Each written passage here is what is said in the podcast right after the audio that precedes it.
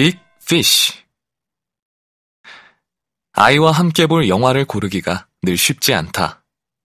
항상 만화 영화나 코미디만을 볼 수도 없고 주인공이 어린이인 영화만 볼 수도 없다.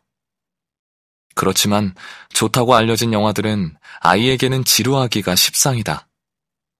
애진이에게는 조금 어려울지도 모르겠다고 생각하면서도 그래도 거인, 서커스 등 환상적인 이야기가 많아 흥미로울 수도 있겠다 싶어서 팀버튼 감독의 빅피쉬를 함께 보았다. 찰리와 초콜릿 공장은 어린이 영화라 말할 수 있지만 빅피쉬는 어른에게도 조금은 어려운 영화다. 하지만 에진이는 예상보다도 훨씬 그 영화를 좋아했다. 에진이는 과연 내용을 잘 이해했을까? 영화 후반에 눈물을 조금 보이면서도 유쾌하던 에진이는 영화가 끝난 후 슬그머니 제 방으로 들어간다. 열린 문 사이로 살짝 엿보니 에진이는 책상에 앉아 진지한 표정으로 어린 왕자의 소원 수첩에 뭔가 적고 있다. 영화가 끝나자마자 달려가서 저게 뭐라고 썼을까? 다음날 아빠는 또 몰래 수첩을 열어본다.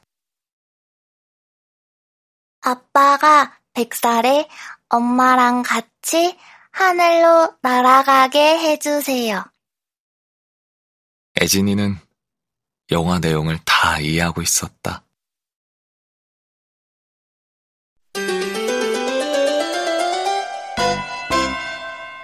무한대로 사는 법. 애진이는 그 또래의 아이들이 늘 그렇듯 죽음이라는 개념을 해결하지 못해서 힘들어한다. 애진이는 죽기 싫고 그래서 무한대로 살고 싶단다. 사람이란 죽을 수밖에 없다는 것을 어른이 되면서 받아들여야 하지만 어린아이가 그것을 받아들일 수 없는 것은 당연하다. 그래도 죽음 앞에서 혼자 낑낑거리지 않게 하려고 아빠는 죽음과 생명이 사실은 하나라는 것을 알려주고 싶었다. 식물을 예로 들어 아빠, 엄마의 씨앗이 애진이가 되고 애진이의 씨앗이 애진이의 아이가 되고 또 그 아이의 씨앗이 그 다음 아이가 되면 무한대로 사는 것이 아니겠냐고 설명해 본다. 애진이는 곰곰이 듣고 있다가 갑자기 보리수 아래에서 깨달음을 얻은 부처 같은 미소를 지으며 되묻는다. 아빠, 그걸 뭐라고 하는 줄 알아? 음, 뭔데? 그걸 우리라고 하는 거야. 우리 안에서 사람은 영원히 살 수 있다.